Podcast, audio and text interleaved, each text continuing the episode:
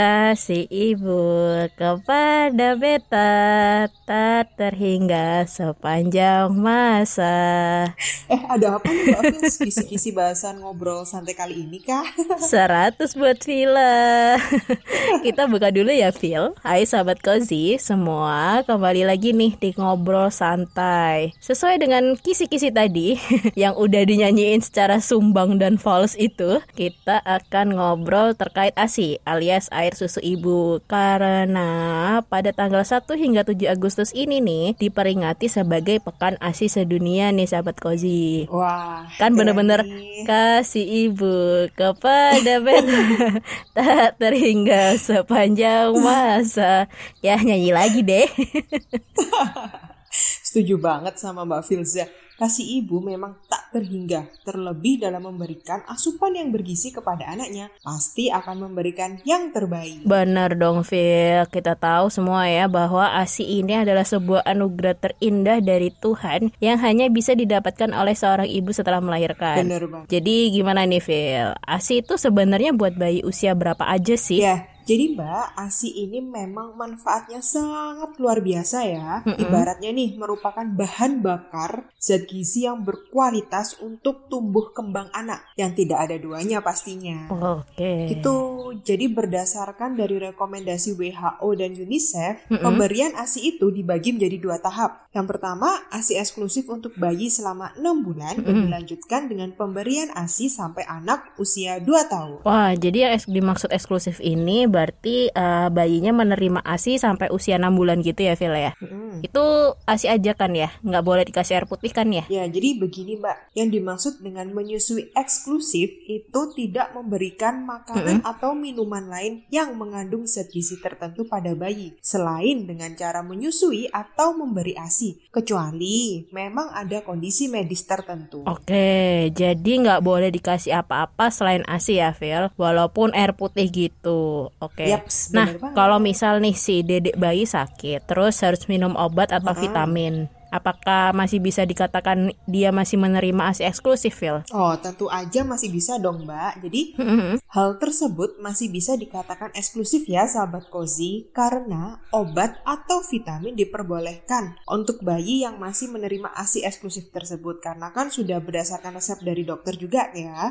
Dan itu kan untuk ini ya, apa? Kesehatan si bayi juga. Benar-benar. Gitu. Jadi setelah itu tetap diberikan ASI secara eksklusif sampai usia 6 bulan yang kemudian dilanjutkan dengan adanya makanan pendamping ASI secara bertahap. Paham. Nah, terus Phil, ini biasanya suka ditanyain busui busi nyubi nih, alias yang baru punya anak ya biasanya. Asi yang keluar awal-awal itu kan warnanya agak kekuning-kuningan terus lebih kental gitu kan teksturnya. Iya benar-benar. Itu sebaiknya diberikan kepada bayi yang baru lahir atau enggak nih Phil? Nah itu itu yang disebut kolostrum mbak namanya. Oh. Jadi mitosnya sih itu asi asi basi gitu nggak sih? Ah, bener bener bener Ya, bener. jadi terkenalnya di orang-orang itu asi basi terus kayak harus dibuang jangan diberikan ke bayinya kayak gitu nggak? Nah benar, tuh dia tuh Phil. Jadi sahabat kozi itu mitos ya.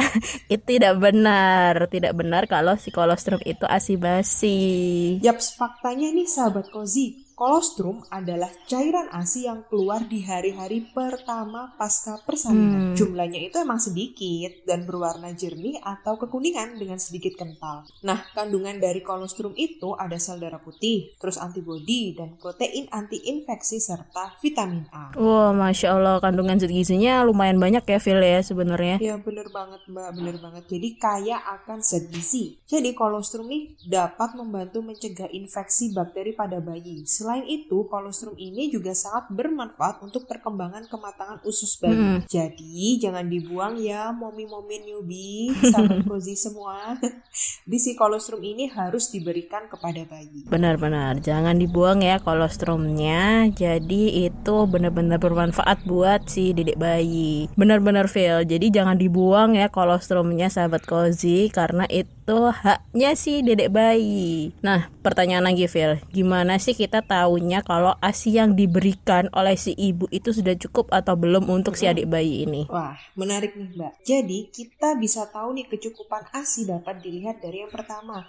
Bayi disusui atau menyusui bayi sebanyak 8 sampai 12 kali per hari Mm -mm. dengan posisi dan peletakan yang benar ya selama 10 sampai 30 menit di tiap payudara. Jadi gantian ya momi-momi semua. Jadi contoh nih setelah payudara kiri kosong misal baru ganti ke payudara yang kanan gitu. Jadi jangan Mm -mm. kayak setengah-setengah gitu ya Mbak. Mm -mm. Jadi dikosongkan dulu. Kemudian yang kedua, bayi berganti popok minimal 6 kali dalam sehari. Selain itu bisa juga nih dipantau berat badan bayi. Itu naik setidaknya 750 sampai 1000 gram pada 3 bulan pertama. Wah menarik nih tipsnya Jadi ibu-ibu yang newbie Tidak bingung ya Apakah dedek bayinya ini udah kenyang minum ASI atau belum gitu kan Bener banget. Yang pasti menyusuinya harus berkala Dan pelekatannya harus tepat ya Phil ya Ya, bener banget ini. Biasanya nih Mbak minusnya ada di pelekatannya ya. Biasanya Benar kurang apa ya? Kurang tepat Posisinya kurang pas gitu kan Ya benar, posisinya kurang pas kayak gitu. Jadi dikiranya asi si ibu nggak keluar Eh padahal pelekatannya kurang pas gitu kan Itu harus dikoreksi lagi. Benar. Nah ini Vel, pertanyaan yang paling banyak ditanyakan working moms karena Mm-mm. uh, sekarang kan banyak banget nih working moms gitu kan. Ya. Nah gimana sih caranya untuk mempertahankan untuk memberikan ASI eksklusif gitu? Secara kan sekarang cuti hamil nih masih tiga bulan nih, walaupun nih wacananya bakal cuti enam bulan kan.